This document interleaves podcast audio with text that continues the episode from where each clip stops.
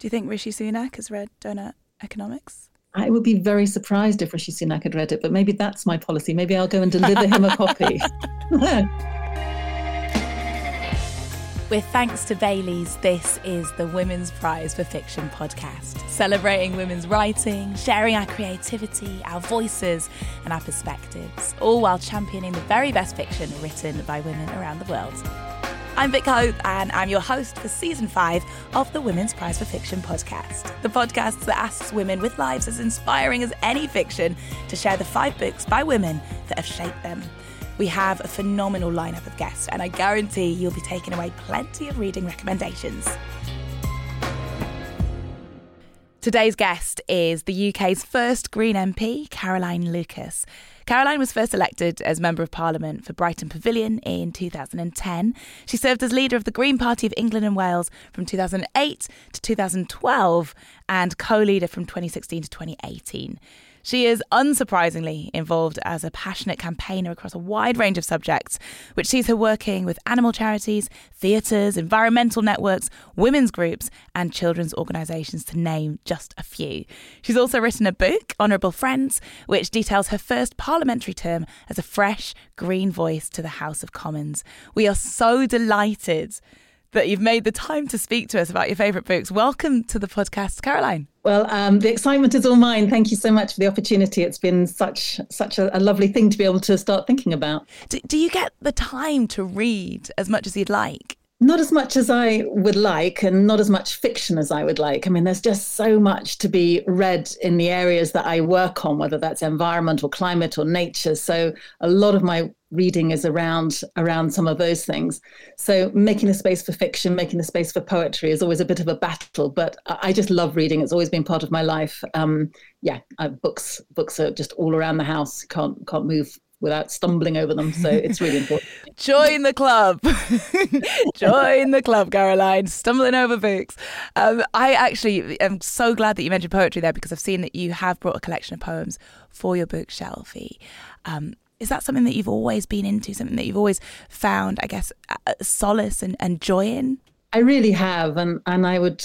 Um, put a lot of it to my friend at school, Rachel Nichols, who was um, such an amazing school friend. And when we were like 13 and 14, we were supposed to be doing music practice, and she would always spirit up books to the music practice rooms, and we would um, sort of creep along the corridors and, and, sit together. And I'm afraid I'm still rubbish at the violin, but I do know a lot more poetry than I would have done if I hadn't had that experience. And um, she came from a fantastically literary family, and so reading Emily Dickinson, for example, for the first time, I just still remember just the just the amazement, just the excitement of reading Emily Dickinson, or one of my favorites, Emily Bronte. I love Thomas Hardy.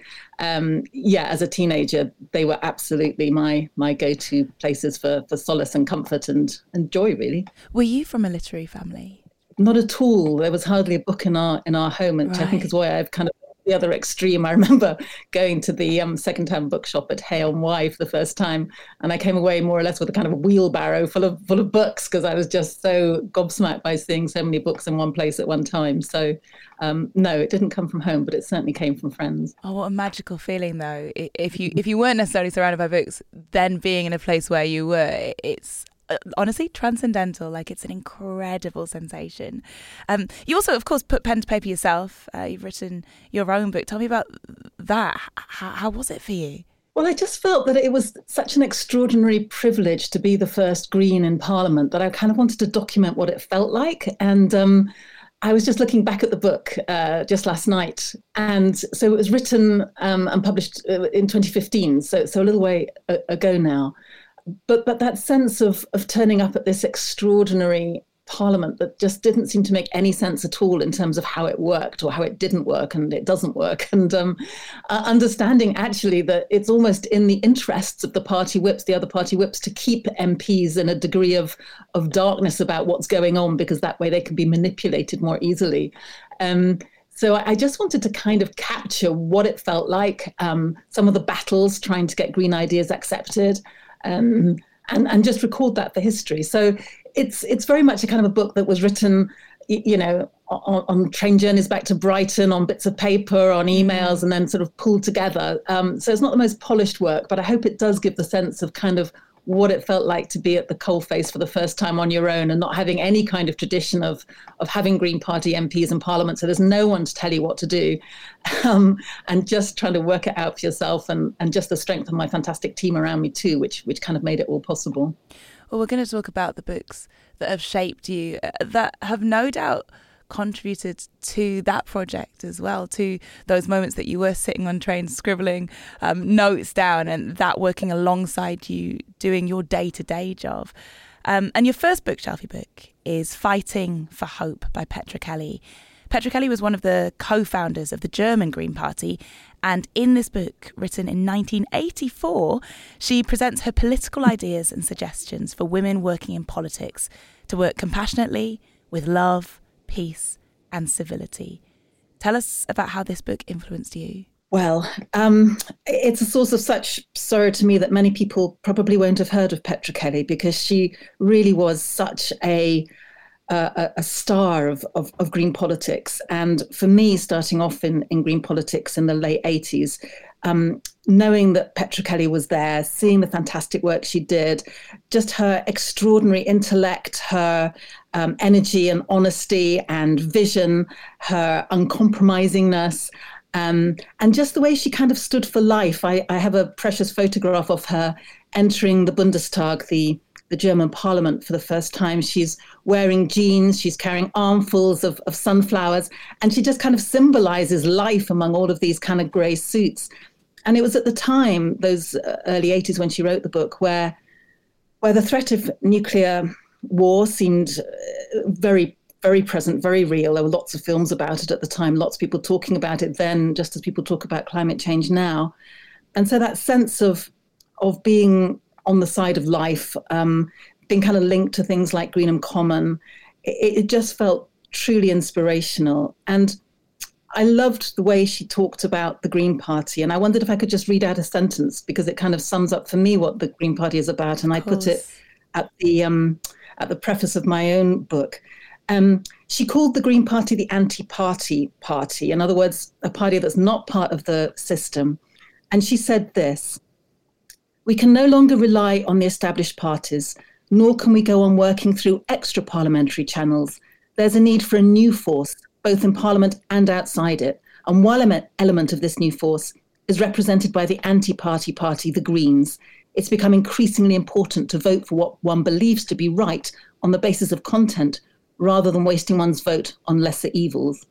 I, I just think that's perfect. And it's as true now as it, as it ever was. She, she, she was a huge inspiration to me. And, and her book, this Fighting for Hope, you know, we talk about the personal being political, but for Petra Kelly, I think that was, you know, that was something that she absolutely took to heart. And, and, and the book is a very, very personal manifesto of her involvement in politics, what mattered to her, everything from economics through to nuclear, through to pesticides, through to through to love, actually. So, yeah, I think it's a really important book. How did you become politicized? I mean, did you grow up in a political um, or liberal family household? Would your would your childhood friends be surprised at where you are now?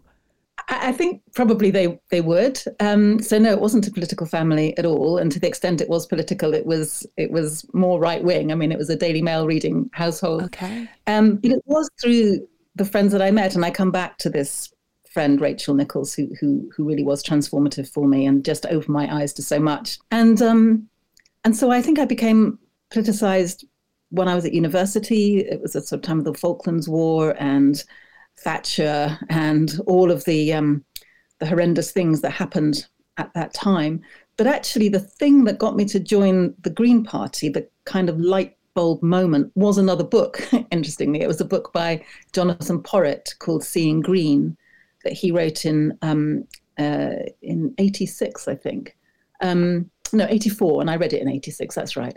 Um, Seeing Green basically was a was a book about all of the different kind of symptoms of what's going wrong, whether that's environmental degradation or nuclear weapons or the patriarchy and the discrimination against women and and and against uh, different groups. And what he did in that book was to bring them all together, all of those issues, and demonstrate how um, there is a political solution that goes to the causes of all of that.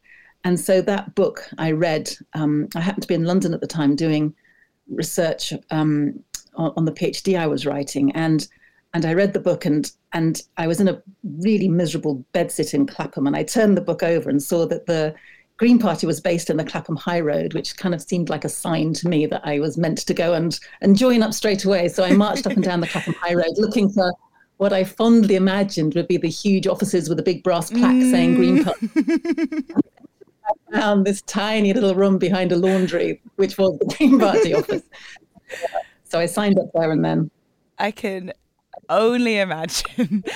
you mentioned that image of Petra Kelly um, with her sunflowers amongst this sea of grey mm. suits. I'm sure this is a question that you're asked all the time, but how difficult is it to be a woman in politics, which is, of course, a traditionally male world? And for me, that conjures an image of a sea of grey suits. I mean, I have to say that it's an awful lot easier now than it was when you know some of the real pioneers were were going into parliament for the first time when you hear for example someone like harriet harman talking about her experience in parliament you realize that we've come an awful long way so i think in westminster now we're about 35% of, of mps are women so we're still a long way off 50-50 but i think it's probably the highest percentage that there's been so far um, but it is harder. I mean, I, I, came from the European Parliament. I had 10 years in the European Parliament where it was pretty much 50 50 and where your, your, your gender was never even a, a thing you ever thought about because, it, you know, there was just such a, a mix and a diversity of people. Um, and so coming from that very diverse European Parliament to Westminster was was quite a shock, and it did seem extraordinarily white and extraordinarily male, and that you know, so many things were just done because that was the way they'd already always been done. Um, even something as simple as, you know, I was writing a, a private members bill, and I and I wanted to put in it uh, at least the two pronouns, he or she, if not three, and everything had to be in the pronoun he. And I was just had this real battle with the clerk saying, this makes no sense. We're in the 21st century. Come on. And so there just felt like there's battle after battle. And so if you're not careful, you get so diverted by by process battles that y- yes. your, your eye loses the ball of the of the main thing you're trying to change. And there is still some way to go, but we're getting there. We'll move on now to your second bookshelfie book, Caroline, which is Flight Behaviour by Barbara Kingsolver. Written by Women's Prize winning author Barbara Kingsolver, Flight Behaviour follows the story of a young mother who comes across a hillside on her family farm covered in monarch butterflies, which haven't yet migrated south. Is this a miraculous message from God or a spectacular sign of climate change? She and an entomology expert, Ovid Byron, set out to discover the truth. What did you love about this book, Caroline? Well, I just love the way that Barbara Kingsolver writes anyway, and it was a bit of a battle for me to decide whether to put this book on always my, is. Uh, There's always a battle, or, uh, or, whether to put the Poisonwood Bible, which is ah. um, an early book from her, which I also absolutely love. It's um, yes. a, a, book about a family in the Belgian Congo. Um, but this book I, I chose because I just think she does something that's incredibly difficult, and I think she does it incredibly well, and that is to have a book kind of with a message. I mean, it is a book about climate change and how we communicate about climate change, but it's also a fantastically compelling, funny story about this young woman growing up in the Appalachians and living with her infuriating husband and trying to understand the science of climate change when this entomologist comes to her remote village because these monarch butterflies have been kind of pushed off course by, by climate change and they've ended up basically in her backyard. And it's just written with such precision and beauty. Can I can I quote another little bit? It's the very opening words. I'm a huge fan um, of quotes being sprinkled in, so yes, yes, please. Well, the opening lines of um, of of flight behaviour uh, are, are these: a certain feeling comes from throwing your good life away, and it is one part rapture, or so it seemed for now to a woman with flame coloured hair who marched uphill to meet her demise. Innocence was no part of this. She knew her own recklessness and marvelled really at how one hard little flint of thrill could outweigh the pillowy, suffocating aftermath of a long disgrace. Wow. I mean, wow. As an opening paragraph, you know. Uh, it was just extraordinary. And, um, and that issue about how to communicate about climate change is something that I that I literally lie awake um, worrying about and thinking about and and I think she just does a fantastic job with this book because I think it will reach people for whom you know the climate emergency is not something that's necessarily on the top of their agenda and they might not be thinking about it much at all. And yet it's not a it's not a depressing book at all. It's a, it's a marvelously uplifting and funny book. Um, but it gets to the heart of some of the debates about why is it in the wonderful words of, of Pete Postlethwaite from a film called the the age of stupid why is it knowing what we know now we didn't act when we still had time and frankly, to me, that is the most important question. That is what gets me up in the morning, is just thinking we are heading right now for climate catastrophe. We know it. We don't lack the science. We don't lack the technology. We don't lack the finance. What we lack is the political will. And what is it that's going to mobilize our political leaders to take action before we've actually gone over the edge? And um, and I think those big questions are tackled in this book in the in the in the lightest uh, most most elegant way. Through its lightness, through its elegance, through its wit, humour, and beauty, part of flight behaviour success is how accessible it makes the subject of climate change. And like you've just said, a big question um, how do you make climate change accessible to the wider population? Well, I think there's a an object lesson kind of unrolling right now, in a sense, with this cost of living crisis, cost of living, living, scandal, I prefer to call it, in the sense that the government has been exacerbating it rather than alleviating it. But to the extent that so many of the policies that we need to address the climate crisis are also policies that are going to make life better. In other words, why don't we insulate everyone's homes so that they're not shivering in the 21st century, dying of, of fuel poverty in the 21st century? Why hasn't that been at the center of the government's approach to the climate crisis, to the gas prices, to the to high energy prices? You know, that would be the most most effective, quickest way of getting people's fuel bills down and getting climate emissions down. So I think I think part of this is about how do you how do you identify those areas which are going to make people's lives better as well as addressing the climate crisis rather than framing the whole climate debate as some kind of debate about what we have to give up. It is all about shivering around a, a candle in a cave with hair shirts. You know, this is not what it's about. And it's not a compelling vision when people talk about it that way. This is fundamentally about how do we live mm. better in, in, on, on this precious planet that we have. And, and addressing the climate crisis really gives us a once in a, in, in, a, in, a, in a lifetime opportunity to, to address that wider question about how we live well on a finite planet. I always say uh, the the climate crisis is a human rights crisis. As a human rights activist, it's so intertwined because those who will be affected um, disproportionately are those from uh, backgrounds who have less. It is not fair. And, and getting that message across, I think, is so important. I'd like to ask actually, are feminism and the principles of the Green Party intertwined, do you feel? Absolutely. And actually, going back to Petra Kelly, that was one of the things that attracted me to her most of all. She's extremely explicit about feminism, about how we need to challenge the kind of patriarchal mindset. And that goes from everything through from, from discrimination against women through to through to an attitude of power, um, whether that's power over women or power over nature and she really draws out those parallels incredibly clearly in that in that book fighting for hope. And, and to me feminism and equality and social justice uh, and and racial justice are absolutely intrinsic to green politics. Yes.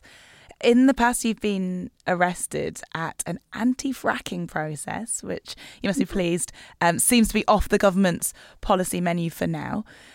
But what do you think of the new right to protest laws I am terrified mm-hmm. by the new um, the new clampdown on on stopping people from being able to protest, and I don't think we should be under any illusion about how serious they are. Um, it's part of a whole suite of policies that the government is bringing in, whether that's making it more difficult for people to vote through the requirement now to have more ID before you can go and vote, um, that the crackdown, as you say, on protest, the crackdown on judicial review, um, it feels as if our freedoms are being taken away on a daily basis. And I don't think that as a whole we've kind of woken up to that yet. I think there's kind of a sense that we don't do things like that in Britain, yeah. or you know we've won our freedoms and therefore they won't be taken away again. The idea that you have to battle for democracy on a daily basis is something I think that we haven't fully understood yet, and we need to understand it really fast because because the right to peaceful protest has been at the heart of so many of the democratic wins that we've had, whether that's been about the suffragettes or whether it's been what happened in uh, the anti apartheid movements or, or anti slavery. I mean, the right to peaceful protest is an intrinsic part of our democracy. It's an intrinsic part of, of green politics too. And, and that arrest in, in Balcombe around fracking you know, I feel was, was entirely legitimate. I should add as well, I was I was um, taken to court and acquitted, which is an important part of the yes. story. Um, but people being willing to put their bodies where their beliefs are, um, I, I think, is massively important, and we should be defending that right. Baileys is proudly supporting the Women's Prize for Fiction by helping showcase incredible writing by remarkable women, celebrating their accomplishments and getting more of their books into the hands of more people. Looking for a treat to pair with your favourite book? Baileys is the perfect accompaniment to enjoy either over ice or over coffee. Your third bookshelfie book is Doughnut Economics by Kate Raworth.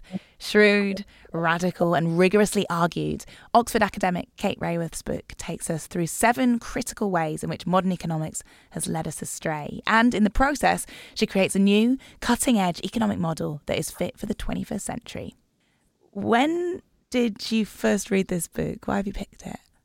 Well, I picked it because I suppose it goes back to my obsession about how do we communicate about about climate, about economics, uh, in a way that's more meaningful, perhaps than than we have to date. And the um, the kind of epigram in, in in Kate's book, she says the most powerful tool in economics is not money, not even algebra. It's a pencil, because with a pencil you can redraw the world.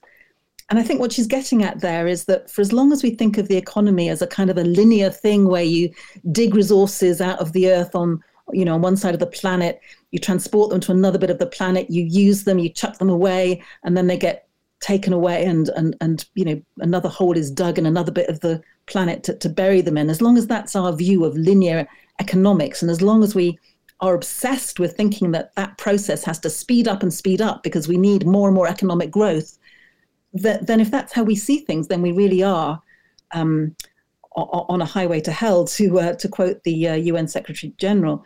And and what Doughnut Economics is about, it's a it's a funny title, but essentially it's about drawing a different picture of the economy, having a circular economy in your head.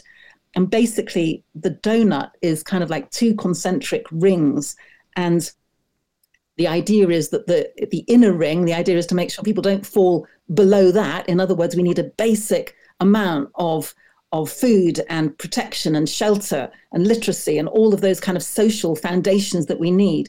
But the outer ring of the donut kind of relates to um, the, the, the, the critical ecological ceiling. In other words, there's a, a, a, planetary boundary, whether it comes to climate change or biodiversity or anything else, which we mustn't exceed. And so living between those two rings of the donut is where we can live and thrive, all of us together, north and south. So it's just about what I like about it is it's about a different way of seeing the world. It's about telling different stories about the world.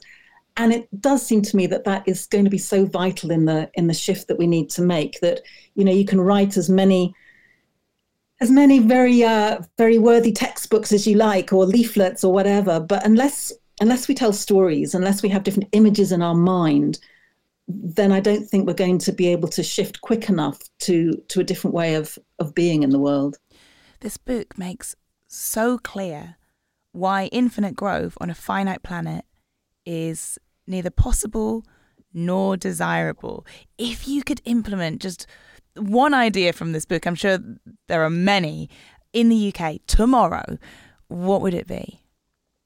Well, actually, I, think what I would do is to is to get economics taught differently at school and at universities because that is the thing that would be transformative. That yes, we could introduce one policy, but then you might have a different government come in and they might overturn that policy and and so forth. Whereas if we could actually think differently about the economy from the very start, then I think we might have the chance of a more sustainable change. So I would love to see doughnut economics taught at every economics course, you know, in colleges and universities, so that people can can understand that in the 21st century we need a different economic model, not the one that we've been using for several centuries, which has now been patently shown to be to be hugely destructive to the environment and not even delivering in its own terms for for people north and south. We know that there are still billions of people living in massive poverty, and yet somehow we think that just accelerating the same model is going to solve the problem. Well, there's that famous saying that doing the same thing over and over and expecting a different result, mm-hmm. You know, is a definition of insanity, and it's and it's clearly not working. So I think if we could teach economics differently, then we might just have a better chance of, of people understanding that that we need that circular economy. We can't just think that we need to grow our way out of out of difficulty. We, we, we need a, in the words of Kate Raworth, we, we need to have an economy um, that, that makes us thrive, whether or not it grows, rather than the current obsession with more and more growth, whether or not it makes us thrive. It almost feels like there's such an obsession with GDP growth, the growth of, of, of gross domestic product. We never actually think about why we're doing it and are people benefiting from it. And we've got to a point now where that very model of growth is destroying the planet and undermining the lives and livelihoods of people right around the world. Do you think Rishi Sunak has read Doughnut Economics? I would be very surprised if Rishi Sunak had read it, but maybe that's my policy. Maybe I'll go and deliver him a copy. a gift, a gift for you, Rishi. Um, what do you think is the the role of the Green Party in the next ten years of UK policy? Oh well, God, I mean, we just we need to be the government. I mean, we really do. We're not messing about here when I was first elected in 2010, I must admit, I thought that there would be more Green MPs by now, even though we have such a horrible electoral system that makes it so difficult for smaller parties. You know, there are Greens in not just parliaments, but in governments in the rest of Europe, around the world. And the reason that it's not happened here in the UK is essentially down to this first past the post voting system that makes it so hard for smaller parties. But if we're serious about our analysis, about the urgency of of addressing um, climate and nature crises, then then absolutely Greens need to be in power. So I'm not quite sure how it's going to happen. We're going to keep um, banging away. We're getting lots of local successes at local council level. Obviously, we're hopeful of getting more Green Greens elected in uh, in the next general election. Um, and, and and simply by being in the room, we can we can shift the policies of the other parties. They know that when there are Greens in the room, they have to up their game on green policies. So that's that's useful, but it's not enough. We absolutely need to get more Greens in positions of power. If we were to see um, a Labour government, um, perhaps at the next general election, do you see a more natural environmental partner in them over the Conservatives? I think it would be very hard to imagine a party that could be worse right now for the environment. The Conservatives, you know, they are going ahead with new coal mines. They are going ahead with licensing 100 new oil and gas licenses in the North Sea. I mean, this is just madness. So, so yes, certainly, I think the Labour Party would be better than that. I think my my my challenge to Labour would be to look at their economic policies as well as their environment policies. Because going back to the debate about doughnut economics, I'm not sure that Labour signs up to to the kind of economics that Kate Raworth's talking about. Unless we have that kind of economics, though, you can have as many green policies as you like bolted on to business as usual, but it's not going to work if you're so obsessed by more and more economic growth that actually any environmental benefit you gain is then undermined and outweighed by a very damaging model of growth. So perhaps we need to be pressing doughnut economics mm. into the hands of Keir Starmer as well as Rishi Sunak. I think we do. I think we do.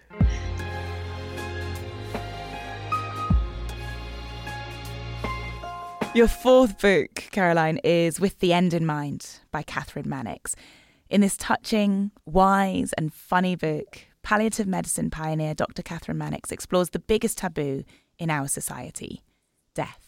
Using nearly four decades of clinical practice, her book answers the most intimate and searching questions about the process of dying. Tell us why you chose this. Well, this is a bit of a, a change of gear. Mm, um, yes. And um, yeah, I just think um, that as a society, we're not very clever when it comes to dealing with death. And I'm really fascinated by this. Um, and I think Kathryn Mannix has such compassion and wisdom when she talks about it. She is someone who's spent 40 years working in cancer management and palliative care. And she's on a mission really to reclaim lost wisdom about dying. You know, she will say that death isn't a, a medical event by and large. Obviously, sometimes it is, but it's not a medical event. It's it's much more often a social and deeply personal event. And in previous centuries, it wasn't hidden behind institutional walls. You know, before this century, there would scarcely have been anyone who hadn't seen friends or family die. But today, we can hardly even bear to say the D word. You know, we have a whole set of different euphemisms to to use. And so, to me, this book is so important on a very kind of personal level, in a way, because I, I think if one considers how how we want to die well, then that also raises big questions about how to live well as well. And, and having those thoughts now, when there's still time to potentially change the way we do things rather than having those thoughts on our own deathbeds, feels quite important. Um, so, this book is about the stories of the, of the patients that she's worked with, how they've faced death, how she's helped to make it much less scary. And they are um, sometimes heart wrenching, but they're also sometimes funny and and compassionate and and they just get to the heart really of of ha- how we can accompany one another um, at that point of, of death. That feels to me massively important. It's such a compassionate book tackling those taboos that we've just mentioned um, and also making the case that it's a conversation we should all have. It's also about living well you know because that's so fundamental to dying well. Many people come to Kathryn's work when they're experiencing or about to experience grief. Did this book help you in some way? Yes, I, I um, my mother died uh, uh, last year, and my dad died a couple of years before that. And yes, definitely, it helped me to. Um, well, to have conversations actually before my mother died, which felt important. You know, so often so often people have regrets because they didn't have conversations because they didn't quite know how to have those conversations with someone who's dying. You know it's almost as if we're scared of of acknowledging that a loved one is dying because we somehow think that if we acknowledge it it'll suddenly come as news to them whereas quite often they are well aware of the fact that they're dying and actually it would be probably quite a relief to be able to to talk about it rather than having to put on the a brave face so learning how to have those conversations having the confidence to have those conversations i think is is so important. And and i think Kathryn just just is such a brilliant teacher when it comes to that.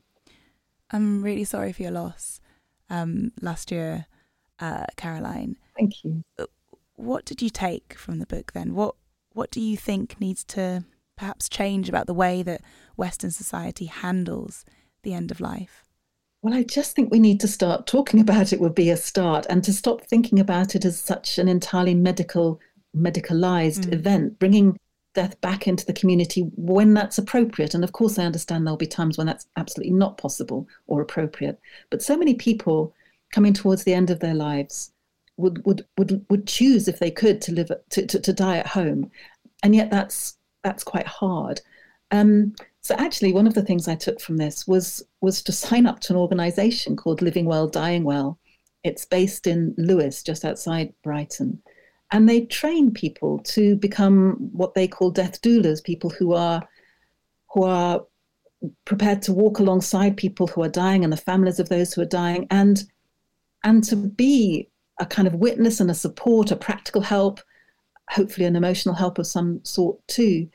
And it feels to me that bringing the whole dying process to the extent possible back into the community and and being with one another through that process is something that would both make the dying process less painful and less scary but also has the potential to open our eyes to a whole you know whole way of of really appreciating the preciousness of life while we have it it's so easy isn't it to go through life kind of running from one crisis to the next without without realizing that that we're here for a very short time and um, and and making the most of this precious life is something that that is is is something that's good to remember. I think it's a mantra to live by.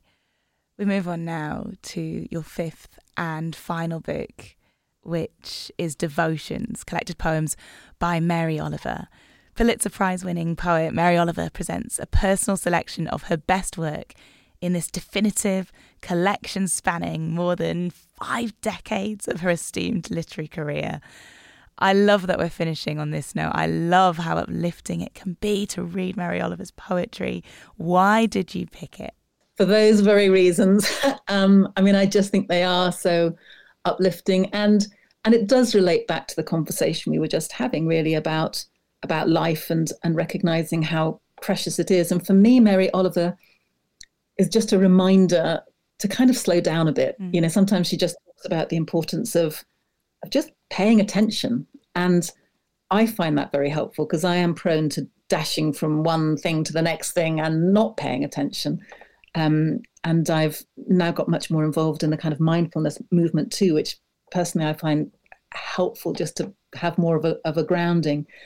Um, but in for, for, me, these poems are kind of mindfulness in in action, um, mindfulness in literature, if you like. I mean, I don't know if I'm pushing my luck to see if I could actually read one of them. Have we got time for that? Yes, I love that we're having a poem read. Yes, I don't think we've had that yet on the podcast, so I'm very happy. I love Mary Oliver so much. Okay, well that's great. And in a sense, if I read the poem, then I don't really need to explain why I love it. Hopefully, it'll just be obvious. Yeah, I, I think so that's the is... thing about her is that it, it's so it's this very potent um, drop of serotonin that just via the most perfect word economy, everything makes perfect sense and it's so vivid. Um, so I feel like it will speak for itself. Well, you put that so beautifully. I love that the drop of serotonin. it's perfect. It's exactly what it is. Um, and they're, and they're incredibly accessible. But as you say, I just think they make well, they make me anyway, just kind of stop in my tracks. So this is the summer day. Who made the world? Who made the swan and the black bear? Who made the grasshopper? This grasshopper, I mean, the one who's flung herself out of the grass, the one who is eating sugar out of my hand, who's moving her jaws back and forth instead of up and down, who's gazing around with her enormous and complicated eyes. Now she lifts her pale forearms and thoroughly washes her face. Now she snaps her wings open and floats away. Mary Oliver is loved by readers for this beautifully raw observation of the natural world. So often it's about the natural world. Is this a, a reason that you're drawn to her poetry? I think so. Absolutely, as you as you say, there's there's that detail. You know that bit about the grasshopper. She doesn't just say any grasshopper. Mm-hmm. It's this particular one on her hand now, moving its jaws in a kind of strange way.